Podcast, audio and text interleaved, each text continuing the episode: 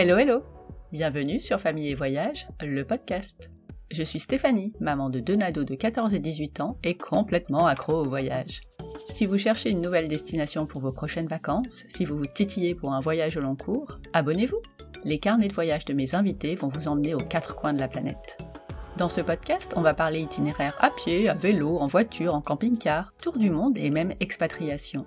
Les parents voyageurs vous raconteront leurs activités avec les enfants, les bonnes adresses pour goûter les spécialités du coin, les galères à éviter et vous donneront une idée de budget.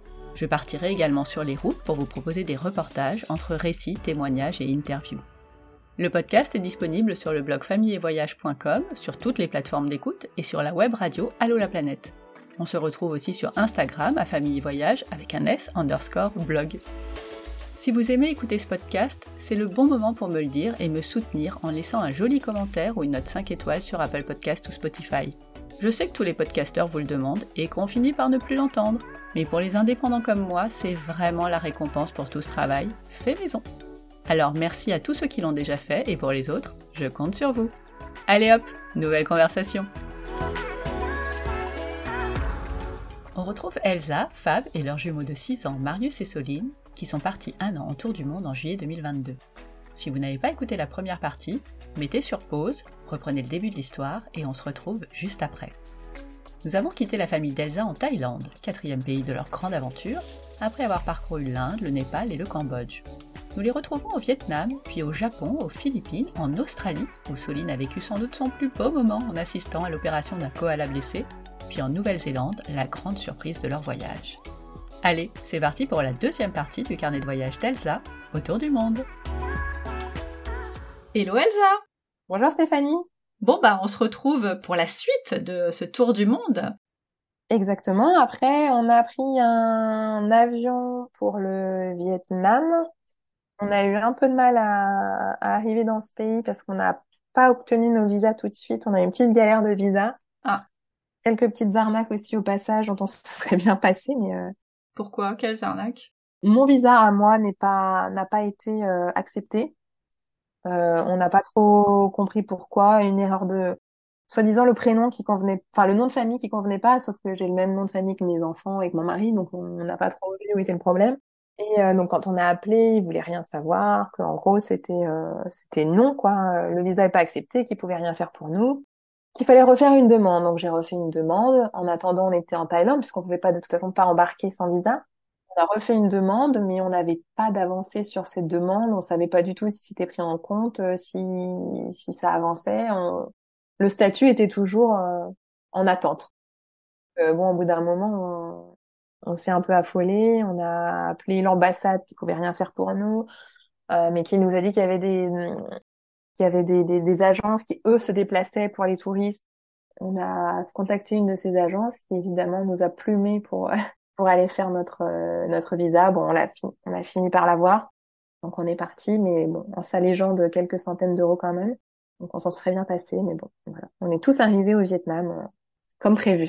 Qu'est-ce que vous êtes, vous êtes allé où au Vietnam? Quel itinéraire vous avez fait? Alors, on a d'abord fait le nord du Vietnam, donc les régions les plus reculées du Vietnam, vraiment très très au nord où vivent les ethnies euh, Hmong de, du Vietnam. Donc euh, là, on s'est retrouvé euh, au, au, cœur de, au cœur des ethnies de, de populations euh, qu'on ne connaissait pas du tout, avec des, des, des tenues très colorées. Pour nous, le Vietnam, c'était Hoi An, Hanoï, Ho Chi Minh. Enfin, vraiment, on n'avait pas trop, on visualisait pas trop ce que ça pouvait être au nord.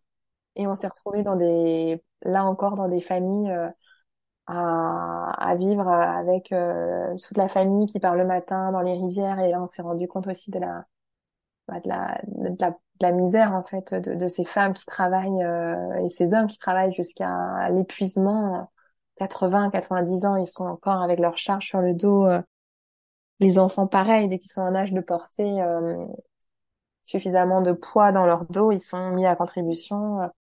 L'école bon c'est c'est assez aléatoire. Hein. Il y a la, moitié des, enfin beaucoup d'enfants euh, vont pas à l'école, ils vont aider au champ et euh, ça, ça a été, ouais, ça a été aussi un peu dur à, à, voir quoi. À se, on, on se rendait moins compte, enfin on se rendait pas compte que ça pouvait être aussi ça, euh, les régions très reculées du Vietnam. Mais c'est aussi là qu'on a vu nos, nos plus beaux paysages, hein. vraiment une nature euh, incroyable, des rizières à perte de vue, euh, des, bah, la baie d'Along aussi, évidemment, hein, mais ça, ça reste un petit peu dans le circuit touristique, mais ça, c'est pareil, la baie d'Along, c'est un incontournable. Ah bah oui, tu peux pas ne pas y aller. Ah non, c'était incroyable de, de beauté, en fait. C'était, euh, on est resté, on, pourtant, on a tous vu euh, dans notre vie euh, un reportage, une photo de la baie d'Along, mais quand on y est, ça reste quand même surprenant et magique, en fait, de le voir en vrai. Donc ça, c'est après avoir fait donc tout le nord, on est descendu au niveau de la baie d'Along, où on est resté quelques jours. On a fait aussi la baie d'Along terrestre qui est un peu moins connue mais qui vaut aussi le détour. Là pour le coup, euh, on l'observe pas du tout en bateau mais on est euh, on, monte en fait euh, un peu en hauteur et on a une vue sur un panorama complètement dingue. Ça ressemble à la baie d'Along classique mais c'est on est on est vraiment sur à terre pied. Quoi. à pied. et ça aussi c'était très très beau. Et on a fini ensuite Enfin, on a fini, non, on a continué par Hanoï, qui est une grande ville et euh, qu'on a à la fois adoré et détesté. Ah, bah pourquoi? On l'a adoré le week-end quand toutes les rues sont fermées à la circulation et on a cru mourir mille fois euh, la semaine euh, quand euh, bah quand quand les rues sont ouvertes aux scooters, aux tuk-tuk, aux voitures. Et là vraiment on, a eu des coups de chaud. Là, vraiment les enfants ils étaient scotchés à nous, on les on les lâchait pas parce que parce qu'on allait se faire renverser euh, toutes les quatre secondes. Quoi. Ouais, c'est là où tu sais jamais quand est-ce que tu dois passer pour euh, traverser. Jamais. Et d'ailleurs, un des euh, un des, des, des hommes qu'on avait rencontrés, on nous disait mais c'est complètement fou la circulation ici. Il nous disait bah vous savez si un jour ça vous arrive que vous faites vous faites renverser, surtout que vous ayez une jambe en moins, un bras en moins, il faut se relever parce que personne ne va s'arrêter. Il faut se relever quoi qu'il arrive et, et se mettre et, sortir euh, en sécurité, ouais, c'est ça. Ils disent le plus vite possible. C'est sympa comme conseil. C'est ouais, c'est ça. on était, on était prévenus, mais je crois qu'on s'est arraché les cheveux, mais tellement de fois pour dire, mon Dieu, il faut qu'on traverse. Ça prenait des fois 20 minutes, 25 minutes, parce que on voulait pas se mettre en danger et c'était devenu, euh... enfin, c'était très dangereux, donc on n'arrivait pas, euh, on n'arrivait pas à s'engager. Euh. Vous et êtes par contre, qu'il y ait quelqu'un qui passe. Ouais, mais ça n'arrive jamais, ça n'arrive jamais, donc vraiment on se faufilait des fois et on s'est dit mon Dieu mais un, jour on va mourir ici on, va, on, peut pas voir ça vient de tous les côtés en plus donc euh, vraiment faut être très alerte. Donc dans ces moments-là on, on disait oh là là il faut qu'on parte d'ici c'est pas possible. Et puis quand arrive le week-end et que c'est que piéton où les gens sortent euh, vont manger sur les petites toutes petites terrasses entre, entre sur le trottoir euh, c'est hyper charmant en fait quand euh, quand il y a pas tout ce bruit, tout ce, tout ce danger. Euh, c'est hyper agréable, c'est au bord du lac. Euh, c'est toute une, une, autre ambiance. En fait, c'est une autre ville qu'on découvre euh, le week-end quand quand il y a plus toute cette agitation liée à la circulation. Mais tu, vous saviez que le week-end il y aurait pas la circulation? Non, on savait pas du tout. En fait, c'est tombé comme ça. On a une partie en semaine, une partie le week-end. Et on a adoré se promener, euh, flâner le week-end. Mais alors, euh, dès le lundi, c'était euh, l'angoisse. J'ai jamais entendu parler de ça. J'ai toujours entendu parler de l'effervescence et, et, de la difficulté de traverser, mais pas du tout que c'était fermé à la circulation le week-end. Donc c'est un bon truc à savoir. Ouais, ouais. Bah en tout cas, si il y a quelques jours à prévoir à Hanoï, il vaut mieux viser le le week-end. Un week-end, hein. un week-end, c'est nettement plus agréable. Ah bah oui. Ensuite, on a continué euh, de descendre vers le sud, euh, où on est arrivé à, à Hoi An, donc la ville des lanternes, euh, qui est magnifique. Hein. C'est vraiment, ça paraît vraiment très très zen de se de se promener au bord au bord du canal à la nuit tombée. Les les gens mettent des lanternes, c'est vraiment magnifique. Ça reste très très touristique. Hein. C'est c'est c'est très beau, donc forcément c'est très prisé. Et, je pense qu'il y a très peu de Vietnamiens qui se qui se baladent euh, à, à Hoi An. C'est vraiment quasiment que des touristes. Ça n'enlève pas le, le, charme et, le, et la beauté de cette ville qui, euh, qui est magique. Hein. Ça a été c'est un petit écrin euh, à part en fait. C'est une petite ville à part, la ville aux lanternes, avec une, une atmosphère différente du, du reste de la du Vietnam. On a trouvé que tout était plus calme, plus zen, plus posé Il n'y a, a, pas non plus toutes ces voitures, tous ces scooters. Donc c'était très agréable de se balader ici. On a adoré, les enfants ont adoré. C'était ma fille nous disait, oh, c'est comme dans Réponse, toutes ces lanternes. c'était un ah, peu bah Il faut avoir les références. Exactement. Et on a terminé notre voyage au Vietnam par euh, Ho Chi Minh. Euh. Bon, c'est de là qu'on reprenait l'avion. Je pense que on n'aurait pas fait cette escale à Ho Chi Minh si si on n'avait pas un avion à prendre, on n'a pas, on n'a pas adoré. Euh. D'accord.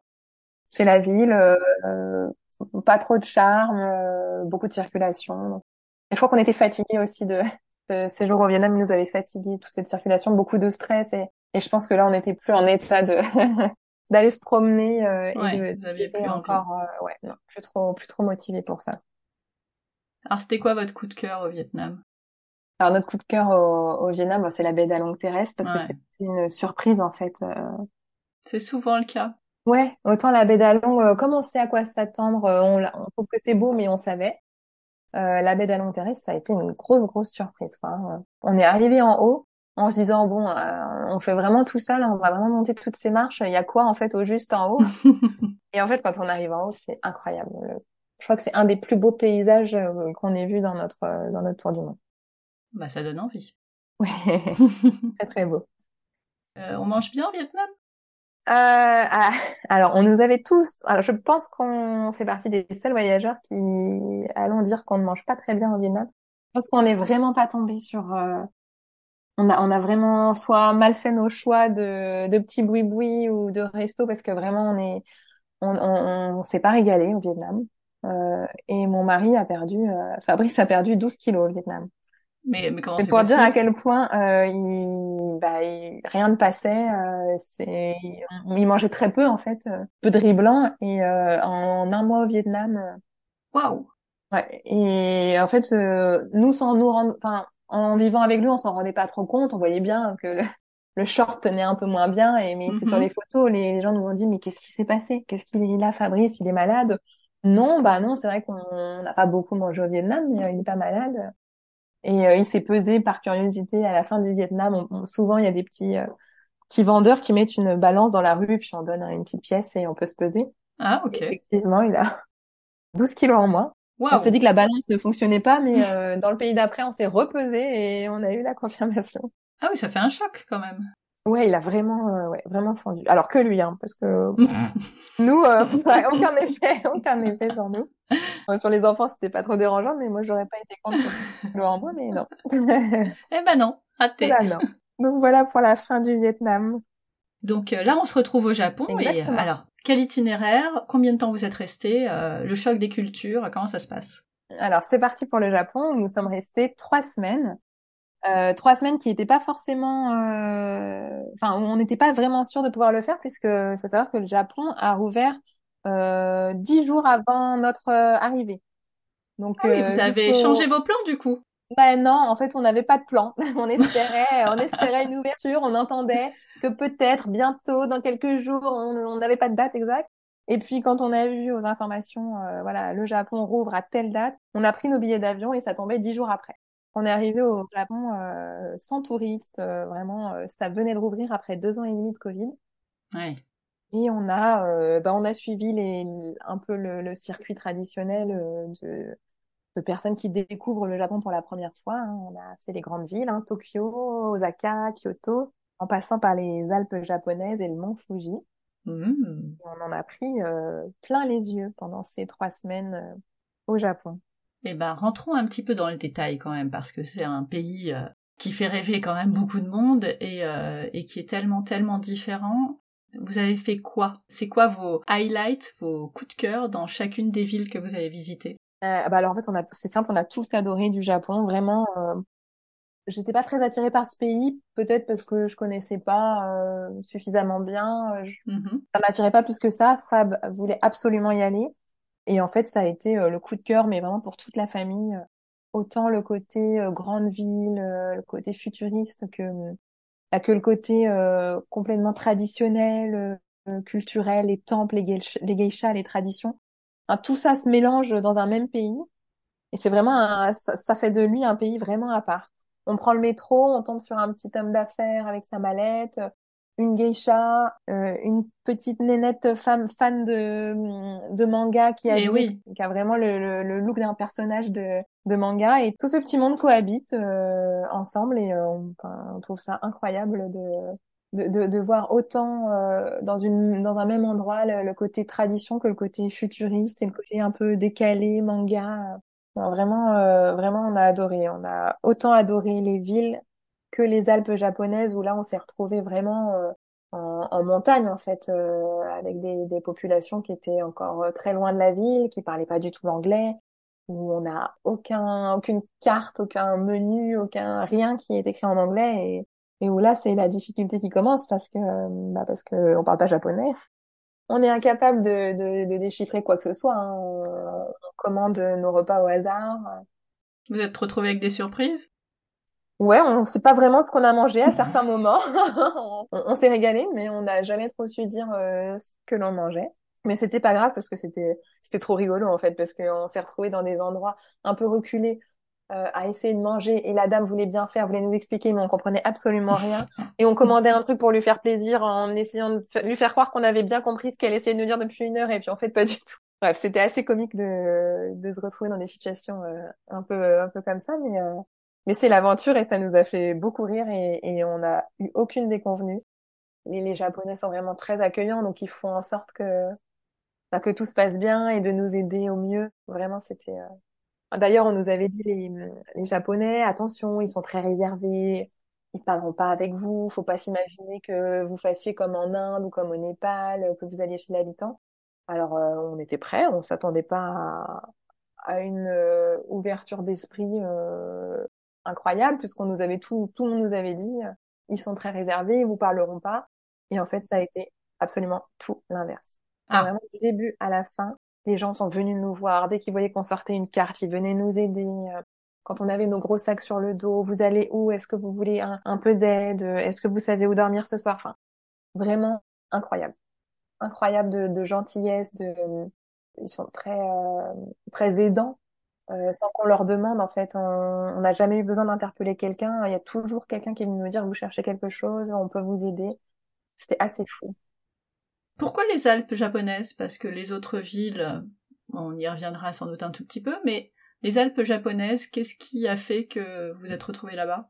Bah, c'est le côté euh, le côté traditionnel qui nous a emmenés euh, là-bas. On avait envie de voir le Japon en dehors des grandes villes, en dehors en dehors de l'effervescence des, des, des, grandes métropoles, on avait envie de se perdre un peu dans les, dans les montagnes japonaises et de vivre euh, dans des auberges, euh, j'ai plus le nom en tête, mais euh, très traditionnelles, où il y a le, le, feu à l'intérieur, où les, les, les, portes sont en, papier, où on enlève ses chaussures avant de rentrer, etc. On avait envie de vivre ça et on, on, on l'a pas trouvé en ville et dans les Alpes japonaises, pour le coup, on était vraiment on était vraiment là-dedans quoi. Le, le Japon euh, traditionnel comme dans les comme dans les mangas comme dans les films euh, les petites échoppes avec les, les grands tissus qui tombent devant où on sait pas trop euh, c'est pas trop où on va si c'est un restaurant si c'est pas un restaurant vraiment c'est ce qu'on recherchait et, euh, et, les temples aussi le côté traditionnel où où les gens vont se recueillir au temple en tenue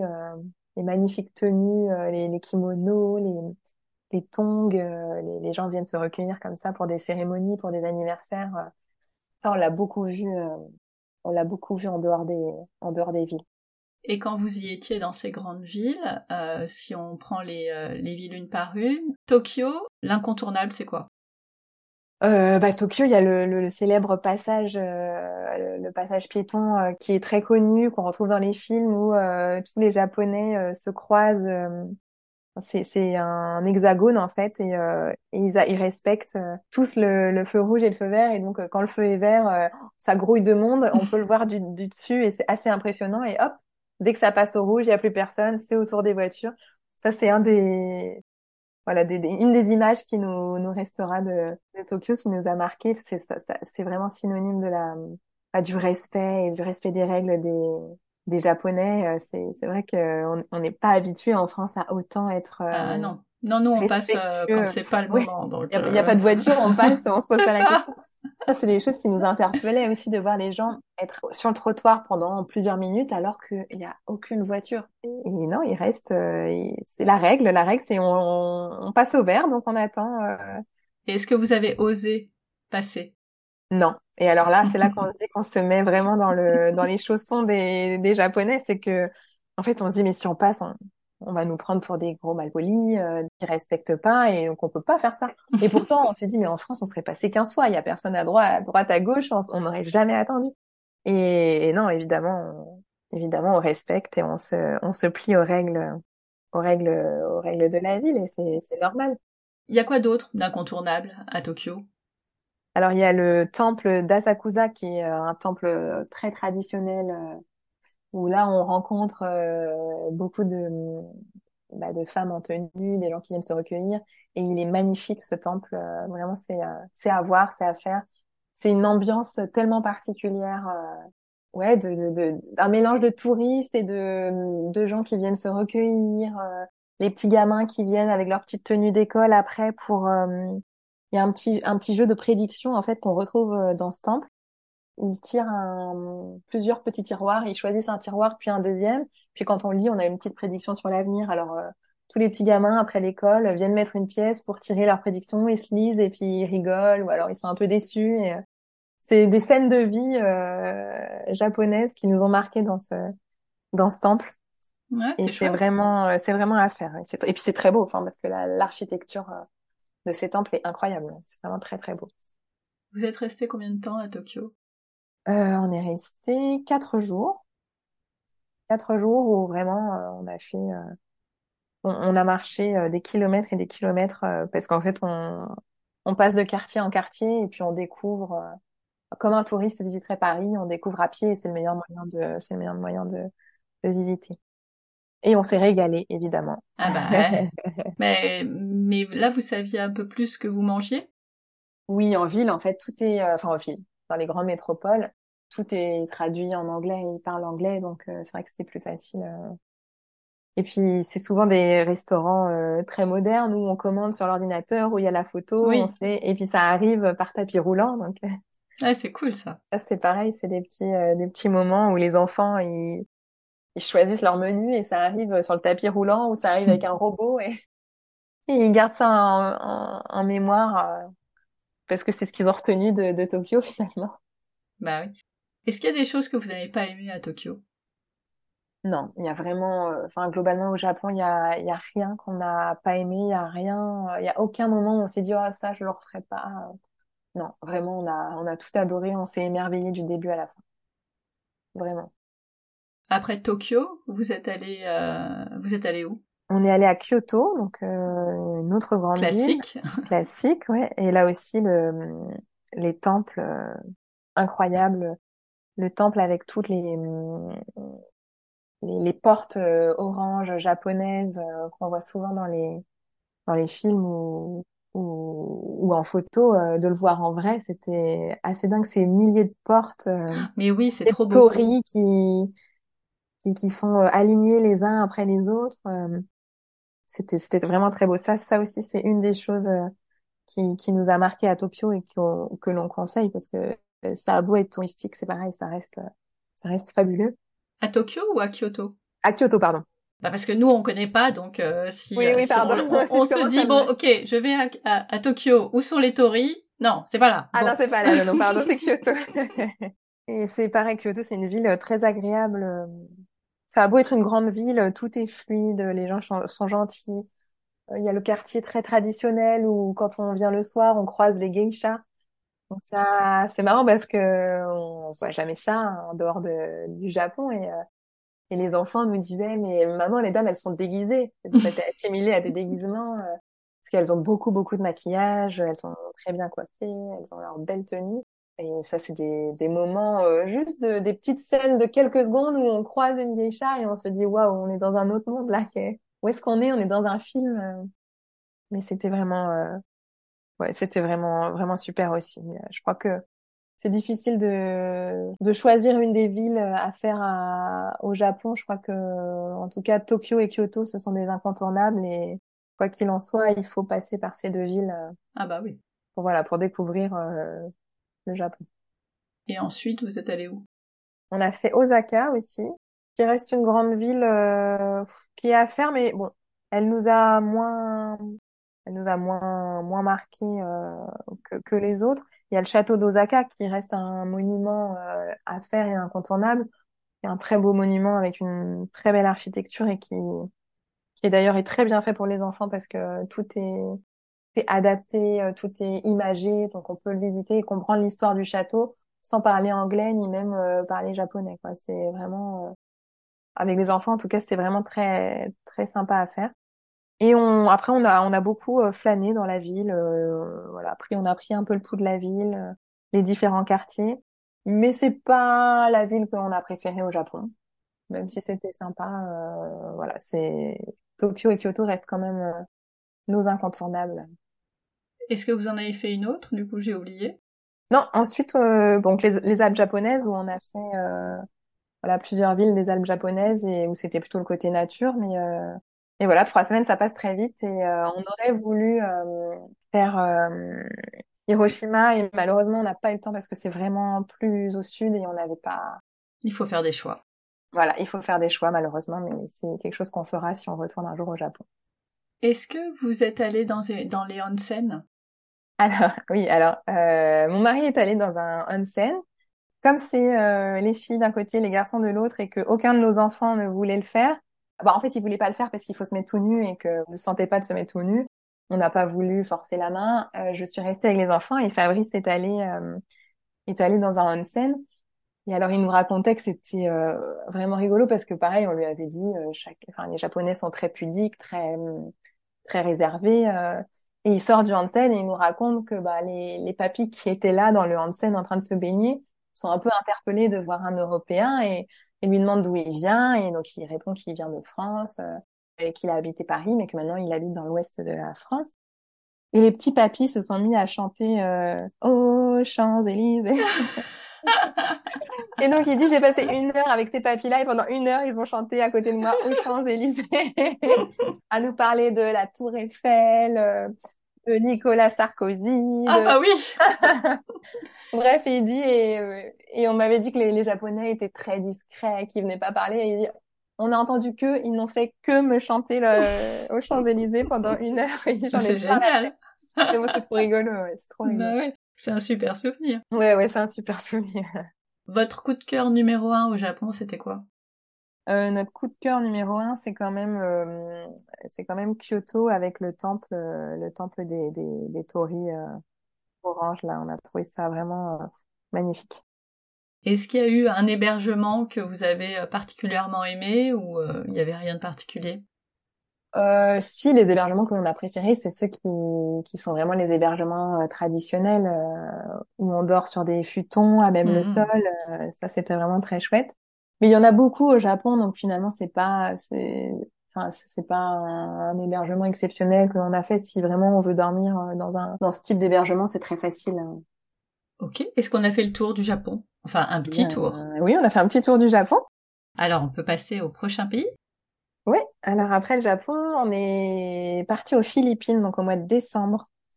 Ah, c'est bien ça, les Philippines au mois de décembre. Ouais, c'était bah c'était normalement la bonne période euh, pour aller aux Philippines, mais on a un peu écourté parce qu'on a subi un typhon sur place. Ah, oh mince. Donc on en a profité quand même un mois. Euh, on voulait rester un peu plus euh, parce qu'on s'était dit on est à mi-chemin, il faut qu'on se pose.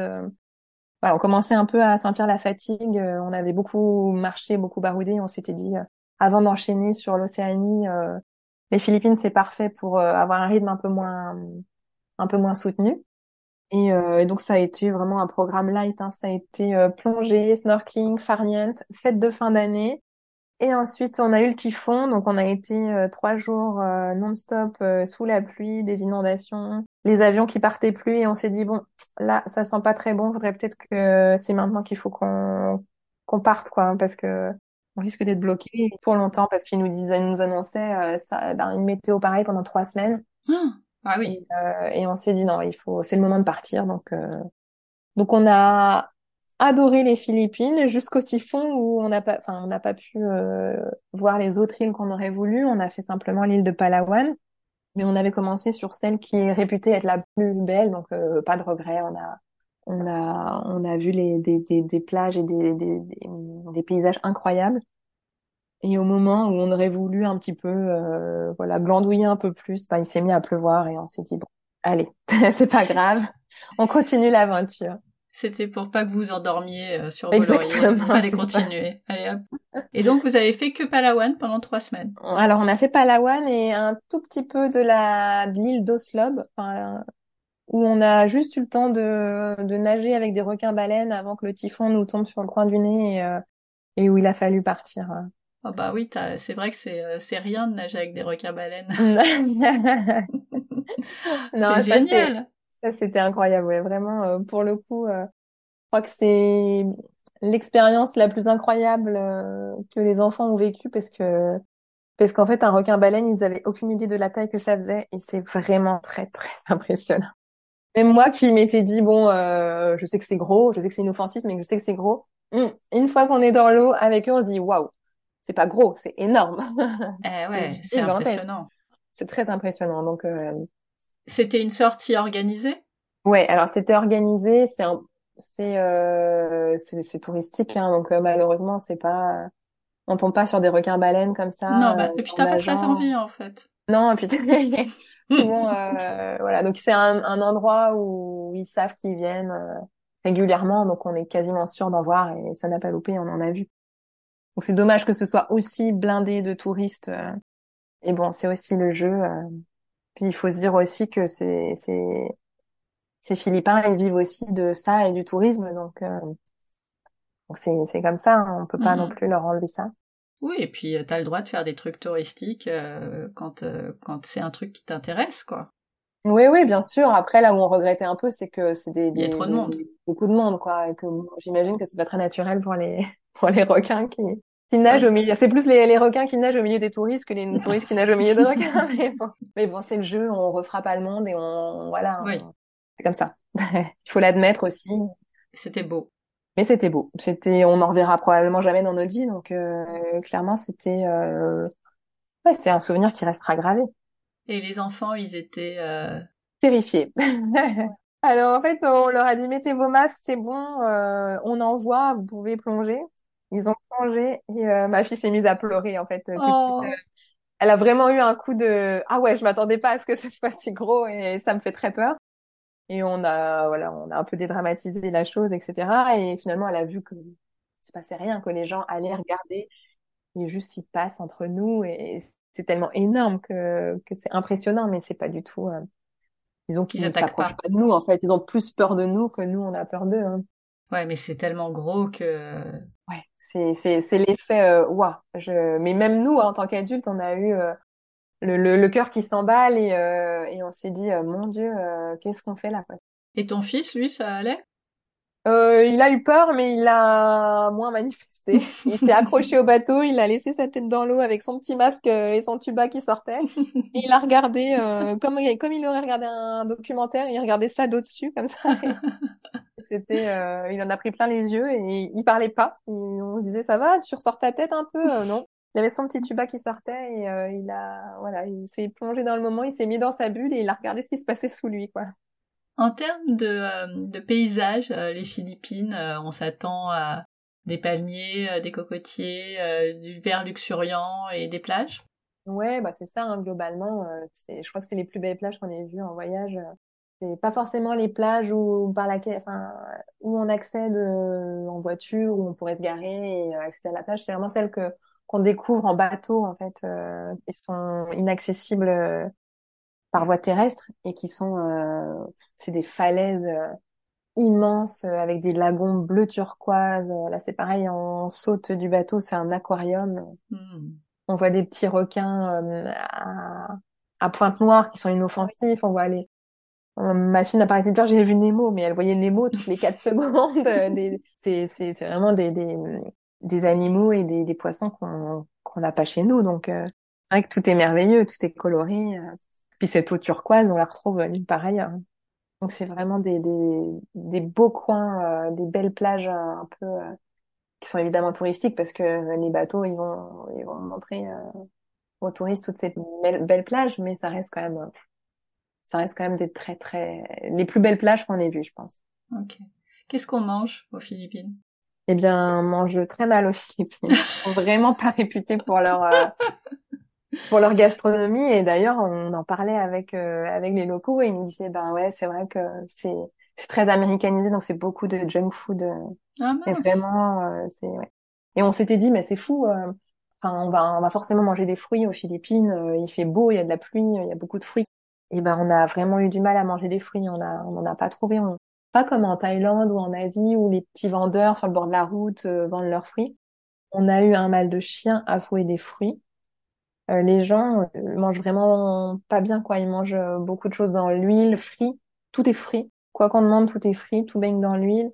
Et puis, on s'attendait pas à avoir aussi une population où les, les, les gens sont quand même assez, enfin les enfants surtout sont quand même assez assez bien portants. Et on se dit qu'il y a quand même un problème de santé publique là qui qui se joue parce que euh, quand on va au restaurant ou dans un petit boui-boui de bord de route, euh, on peut pas avoir une bouteille d'eau. Ils ont du coca par exemple, mais Ah. euh, une bouteille d'eau c'est difficile. Donc Ah, bon, ça on s'est pas régalé du tout euh, aux Philippines.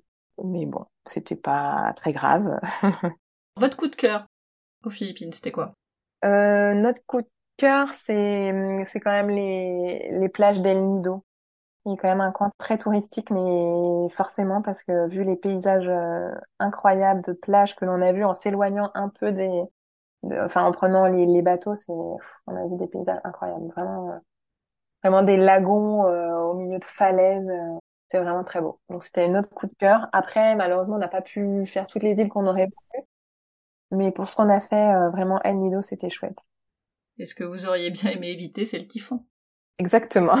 Après trois jours mouillés non-stop parce que notre cabane euh, au fond du jardin de chez l'habitant fuyait et qu'on avait rapatrié toutes nos affaires au milieu pour éviter que tout soit imbibé d'eau et mais bon ça n'a pas marché. Au bout de trois jours euh, mouillés, euh, du...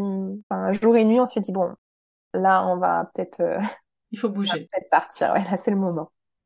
Tu as dit que vous étiez dans une cabane au fond d'un jardin, donc vous avez encore dormi chez l'habitant? Alors, c'est chez l'habitant, mais ça faisait plutôt chambre d'hôte. Il avait quelques petites cabanes euh, dans son jardin et c'était son activité professionnelle. Donc, euh, Ok. Bah, on peut, euh, on peut aller euh, dans le prochain pays alors. Oui, alors le prochain pays, on change de continent puisqu'on arrive euh, en Océanie et, euh, et on a commencé par l'Australie. Waouh. Pas le plus petit des pays. Non, bah déjà- non. D'ailleurs, on a fait qu'une toute petite partie du, du pays parce que bah, parce qu'il faudrait une année pour euh, C'est ça. pour visiter l'Australie. Alors vous êtes allé où? Alors, on a commencé notre euh, notre périple de Melbourne et on est remonté toute la côte euh, est jusqu'à Cairns. Donc, ça fait plusieurs milliers de kilomètres et on a fait ça sur un mois euh, en van. Donc, c'était la découverte aussi parce qu'on n'avait jamais euh, voyagé en van.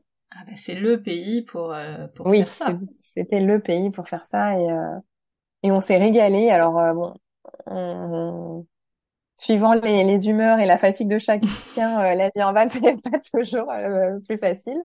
Mais euh, bon, parce que niveau proximité, euh, je crois qu'on pouvait pas faire plus euh, plus les uns sur les autres que que notre séjour euh, en van. Bah oui, c'est le, c'est le principe. Ouais, c'est le principe et c'est pas toujours euh, voilà, c'est facile. pas c'est pas toujours facile d'être les uns sur les autres. Et donc on a commencé par Melbourne euh, où on est resté, on a pris un peu de retard parce qu'on est resté un peu plus longtemps que prévu parce qu'on n'avait pas de valise. Enfin, nos sacs étaient restés euh, en escale euh, à Singapour. Ah, pas cool. Non, on s'est retrouvé avec un van mais euh, mais pas de vêtements. Donc on a on a pris un peu de retard sur notre euh, programme parce que chaque jour on se disait bon on reste un jour de plus peut-être que nos valises vont arriver et puis finalement au bout de cinq jours elles sont arrivées et on a pu continuer notre euh, notre chemin. On était dans un dans une grande ville donc ça n'a pas été trop difficile de se, se rhabiller mais euh, c'est vrai que nous, on aurait préféré visiter plutôt que de faire du shopping. Bah bien sûr. Au bout de trois quatre jours ça devenait nécessaire et il fallait quand même qu'on se change. Et donc on a commencé notre euh, notre périple par le sud pour remonter jusqu'au nord euh, où on a fait euh, quelques enfin on s'arrêtait Alors c'était quoi vos étapes principales? Alors nos étapes principales on a commencé par euh, Melbourne. Ensuite on est remonté direction euh, alors une petite péninsule qui s'appelle Wilson Promontory où là on a on s'est arrêté euh, quelques jours où c'est réputé pour euh, pour les petits pingouins qui sortent à la à la nuit tombée. Ah, Donc, trop est- bien. on est resté là pour pour les voir et on, on en a vu. Donc on était contents. Et c'était très ça faisait penser à la Bretagne en fait. C'est marrant parce que c'est très sauvage, des côtes, on aurait dit les côtes bretonnes euh, avec un peu plus de chaleur et des kangourous. Ah. On a continué ensuite de de remonter jusqu'à hum, Naruma ou alors là c'était plutôt euh, c'était plutôt les les plages, euh, l'eau turquoise, le snorkeling et Jervis Bay où là on a vu la la plage d'Australie où le sable est le plus blanc du monde. Et donc, euh, on s'est arrêté sur cette plage, on a profité, on, on s'est baigné. C'était un peu la, la van life, quoi. On, on roule, on s'arrête, on se baigne, on trouve un endroit pour dormir. On fait nos chamallows grillés sur le feu de camp et puis évidemment. et puis on repart euh, le lendemain. C'était vraiment euh, à la cool, mais en même temps pas tant que ça parce qu'on a quand même beaucoup de kilomètres entre chaque chaque ville dans lesquelles on voulait s'arrêter. Donc on a voilà, on, on roulait quand même beaucoup. Je pense que si c'était à refaire, on on aurait peut-être rajouté euh, une semaine ou deux pour vraiment. Euh, pour pas autant rouler, oui. Ouais, vraiment, c'était c'était fatigant. Et puis on est arrivé à Sydney, donc euh, ça c'était un rêve pour Fabrice et moi. Sydney, l'opéra, la, la ville, voilà, c'était une des étapes qu'on qu'on rêvait de faire et aucun regret. Mm-hmm. On a passé deux jours à arpenter les rues de Sydney et c'était c'était super. Vraiment, pas de pas de pas de mauvaise surprise. C'est Sydney quoi. On savait à quoi s'attendre et euh, et on, on, a été euh, on a été émerveillés de de cette ville où pareil là c'est les gens sont euh, tout le monde est cool, tout le monde c'est un peu l'Australie hein. c'est vrai qu'on se balade en tongs, on est sympa, on est cool, la vie est belle. C'est bah, c'est la vie en Australie. Hein. Et puis on a continué par remonter tranquillement. On a vu les Blue Mountains, donc ce sont des euh, des paysages de montagne en fait euh, qui sont très connus et qui qui sont très photographiés et euh, admirés quand elles sont visibles parce que souvent elles sont dans le brouillard. Ah. On a fait quelques quelques treks dans, dans, dans cette région-là d'Australie. On est remonté jusqu'à Port Macquarie ou alors là on s'est arrêté juste pour les enfants parce qu'il y a l'hôpital des koalas. Et, euh, et donc c'est un hôpital de koalas. Ouais. Trop bien. Ça c'est un refuge en fait de où se, se relaient des, des retraités qui récupèrent les koalas blessés. On les appelle, en fait, comme on appellerait les pompiers. Ils le ramènent dans ce refuge où travaillent euh, deux hum, vétérinaires. Ils les, ils les soignent et ils les gardent. Euh, et ils les remettent ensuite en liberté quand c'est possible. Et quand c'est pas possible, ils les gardent euh, au sein de leur centre, en fait. Et donc ce jour-là, quand on est arrivé, il y avait la télévision locale et, euh, et, bon, ils étaient très intéressés pour interviewer des étrangers qui étaient là euh, à ce moment-là. Ils nous ont interviewés et ils ont proposé aux enfants d'aller à l'intérieur de euh, de la salle d'opération pour voir le koala qui était en train de se faire. Oh. Et à ce moment-là, alors il y avait rien de, il y avait rien de choquant. C'était voilà, ils, ils, commençaient à juste à lui à lui raser les poils pour mm-hmm. ils le préparaient pour une opération et donc ils sont allés voir ça en live avec la, la vétérinaire et c'était c'était top de, de, de de les voir assister à ça. En fait, je crois que ils auraient jamais, enfin ils le feront jamais plus, je pense, euh, à ah moins bah qu'ils deviennent vétérinaires. Je pense qu'ils n'auront plus l'occasion de voir un, un koala se faire préparer pour une opération. Et donc ça c'était super. Ouais. On a continué encore plus au nord, enfin on est remonté encore plus au nord à Byron Bay où là c'est la c'est la ville qui est réputée pour être la plus cool d'Australie. Donc euh, le surf. Le surf, exactement. Euh, là-bas, on se balade pieds nus, un surf à la main et un café dans l'autre. Et, ah, trop bien. et là, pareil, euh, le soir, les gens sortent du boulot, ils vont surfer, ils se font un barbecue sur la plage. Bon. La vie, la vie australienne dans, dans tout ce qu'on peut imaginer. Hein. Donc, est-ce que vous avez surfé? Oui, on a surfé, on a pris quelques quelques cours de surf. Bon, on ne deviendra pas des champions, c'est certain, mais on aura testé.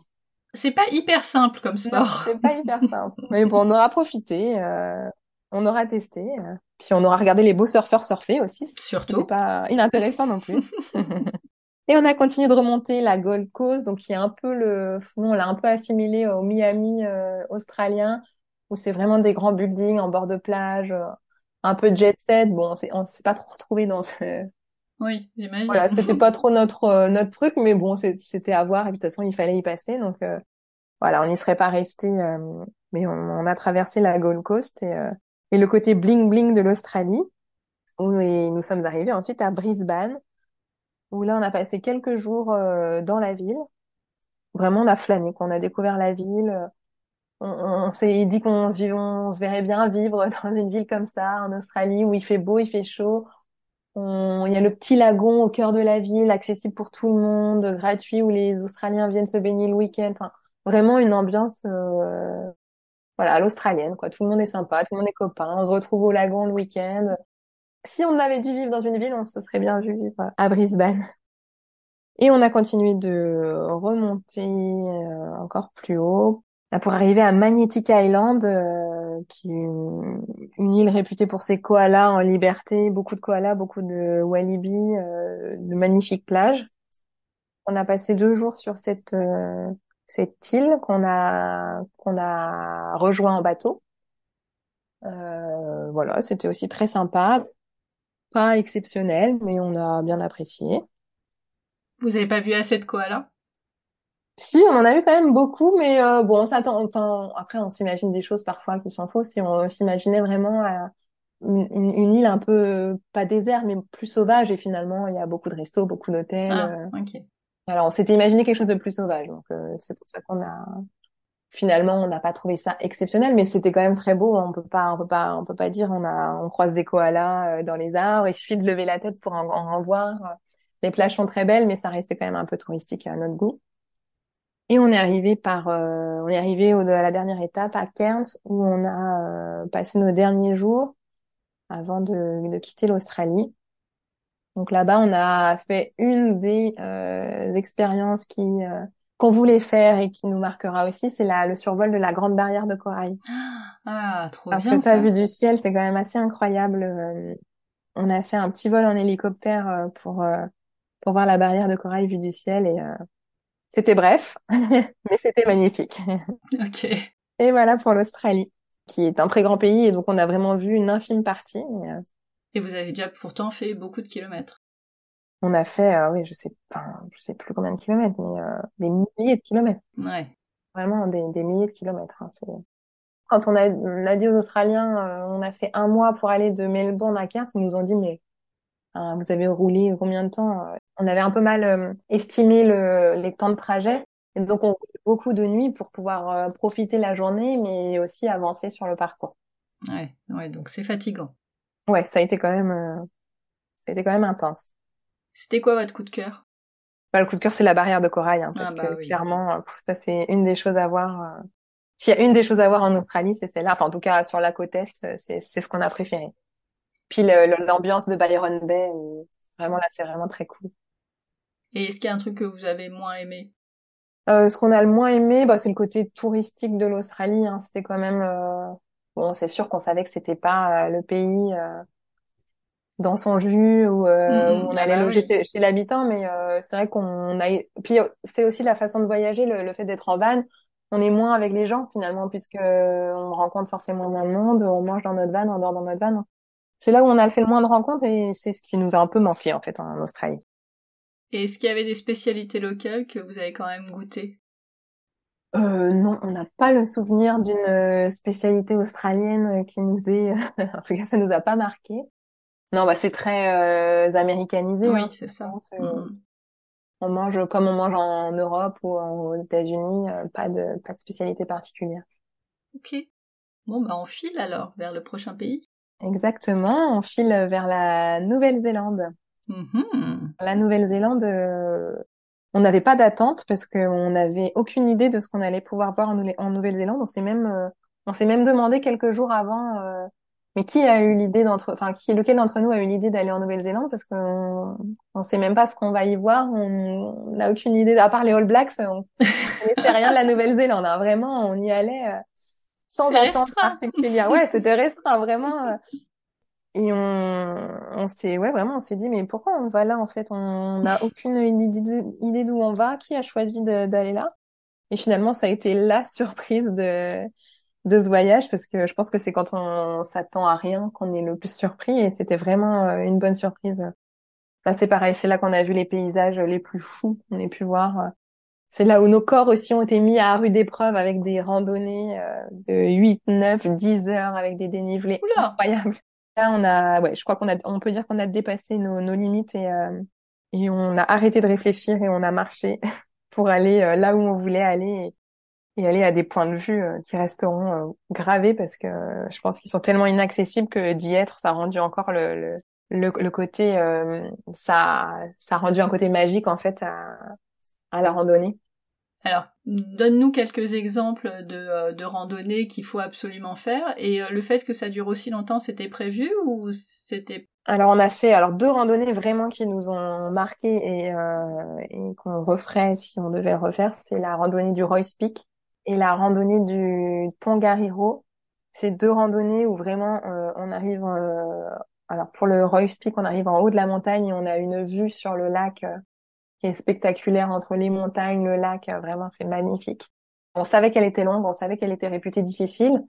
On s'est dit que ça serait difficile. On s'est pas dit qu'on irait au bout. On s'est dit on commence et, et on verra en fonction des enfants, en fonction de nous, comment on se sent quand on a vu des, des, des gens pleurer euh, de fatigue, euh, on s'est dit que bon, oula, on avait peut-être un, peu abusé et que on n'y arriverait certainement pas.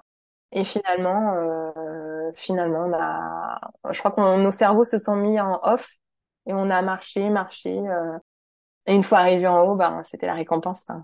Un paysage spectaculaire, les les, les, les randonneurs qu'on avait croisés qui nous disaient mais les enfants sont incroyables, euh, c'est génial, ils sont ils vont aller jusqu'au bout. Ils leur disaient, on a confiance en vous, les gars, vous allez y arriver, on vous attend en haut. Et quand on est arrivé en haut, ils avaient, enfin, des gens qu'on avait rencontrés avaient fait une aide d'honneur pour les accueillir et les applaudir. C'était génial.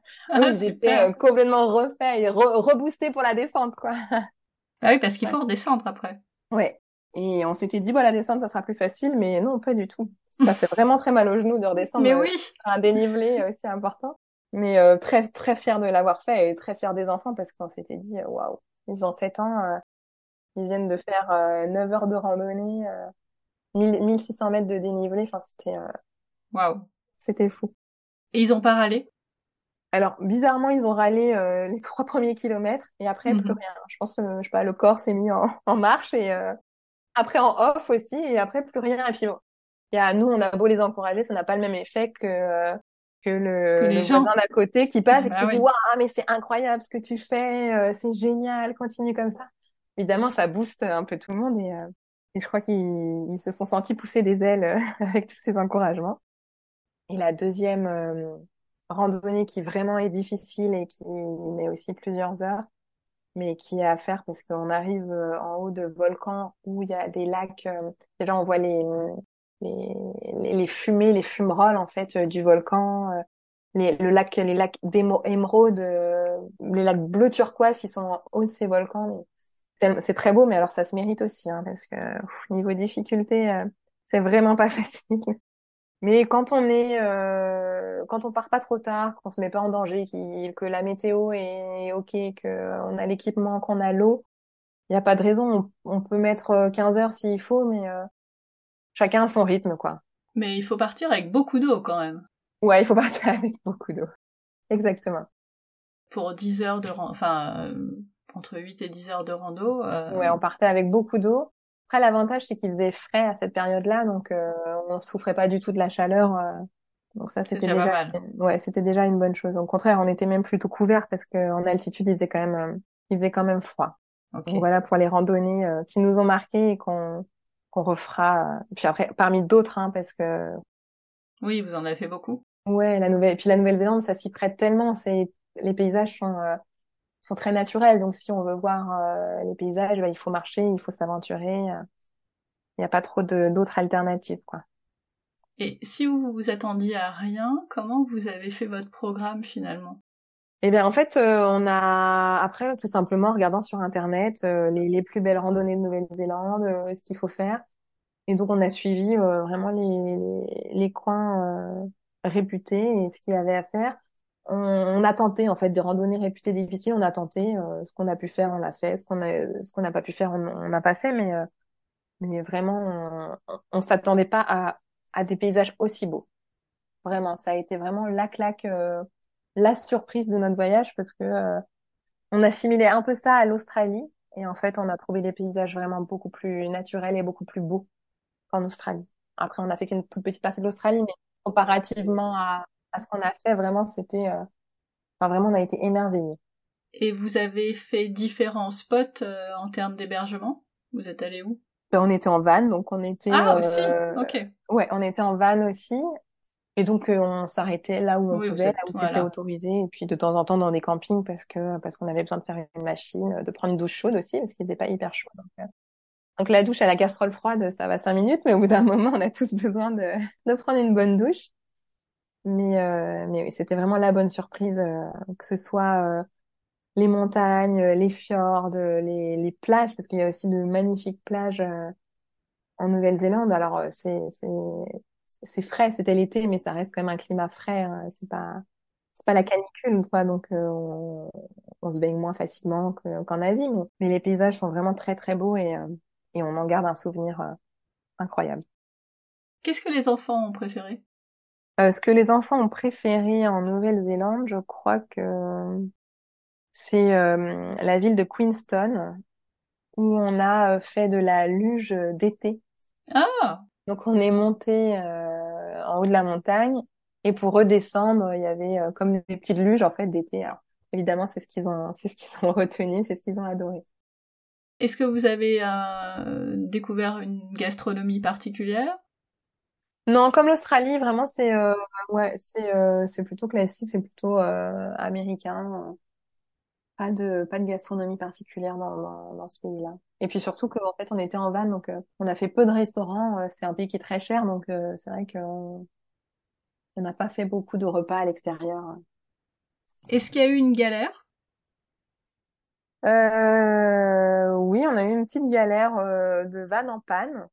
Euh, et c'était le jour où il fallait vraiment pas parce qu'en fait on s'était arrêté pour la nuit et le lendemain matin on prenait le ferry avec notre van euh, à 8 heures et il fallait que le van soit à 8 heures euh, sur le bateau sinon bah, sinon on partait pas. Et le van est tombé en panne à 22 heures mais c'est de notre faute on a on a dû laisser les phares pour avoir de la lumière et on a oublié de les éteindre et bah, plus de batterie. Et donc à 22h30, euh, Fabrice est allé dans un bar euh, et il a expliqué et, là les gens tellement gentils, euh, le patron du bar a quitté son bar, a dit mais c'est pas grave, je viens t'aider. Il a dit à ses clients je reviens, je vais aider un touriste, il est en panne, machin. Deux trois clients qui sont venus aider pour brancher, pour recharger, bref, tout s'est bien fini. Et on a eu une deuxième galère, mais euh, bon, qui concerne pas directement la Nouvelle-Zélande, c'est que en Nouvelle-Zélande, on a pris des billets d'avion pour le pays d'après et j'ai fait une erreur euh, sur le nom de famille de, de ma fille. Aïe. Le, le nom correspondait pas, correspondait plus au passeport. Et alors là, euh, ça a été euh, des heures et des heures au téléphone pour essayer de changer les, le nom. C'est, puis on tombait sur un service client qui savait pas comment faire. On avait l'impression qu'on était les seuls, euh, les seuls à avoir fait cette erreur dans, dans toute l'humanité tellement ça paraissait impossible à régler cette histoire.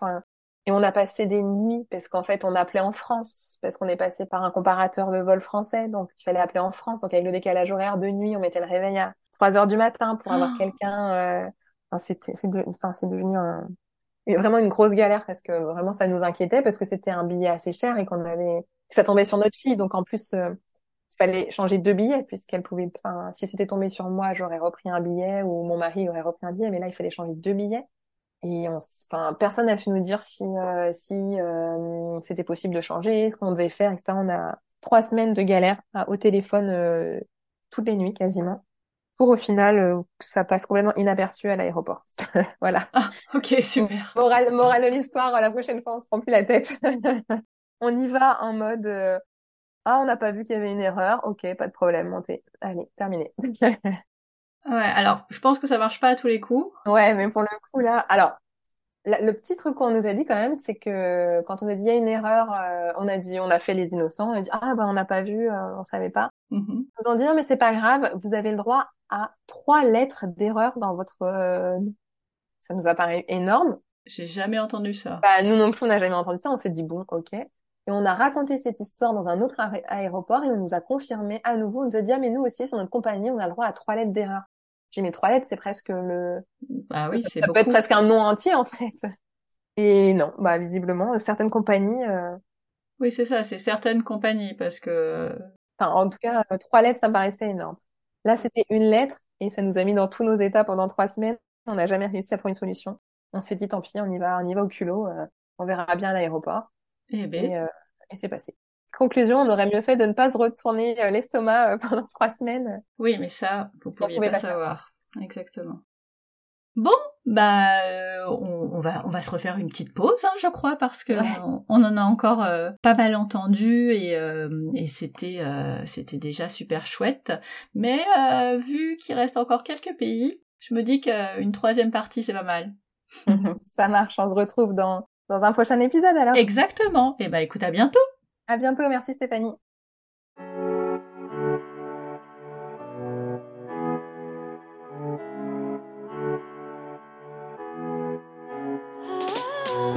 Voilà, c'est tout pour aujourd'hui. Merci d'avoir écouté jusqu'au bout. Si l'épisode vous a plu, bah dites-le moi sur Apple Podcast, Spotify ou encore sur Instagram en me taguant à famille et voyage underscore blog. Et n'hésitez pas à le partager à d'autres parents en quête d'inspiration pour leurs prochaines vacances. Comme d'habitude, toutes les notes de l'épisode sont sur le blog famillevoyage.com. Si vous cherchez un autre épisode à écouter, plus de 100 épisodes entre conversations, top 5, galère ton voyage et mes reportages sont disponibles gratuitement sur le blog ou en vous abonnant sur la plateforme d'écoute que vous utilisez en ce moment. A bientôt pour le prochain épisode. D'ici là, prenez soin de vous, inspirez-vous et créez-vous de chouettes souvenirs en famille.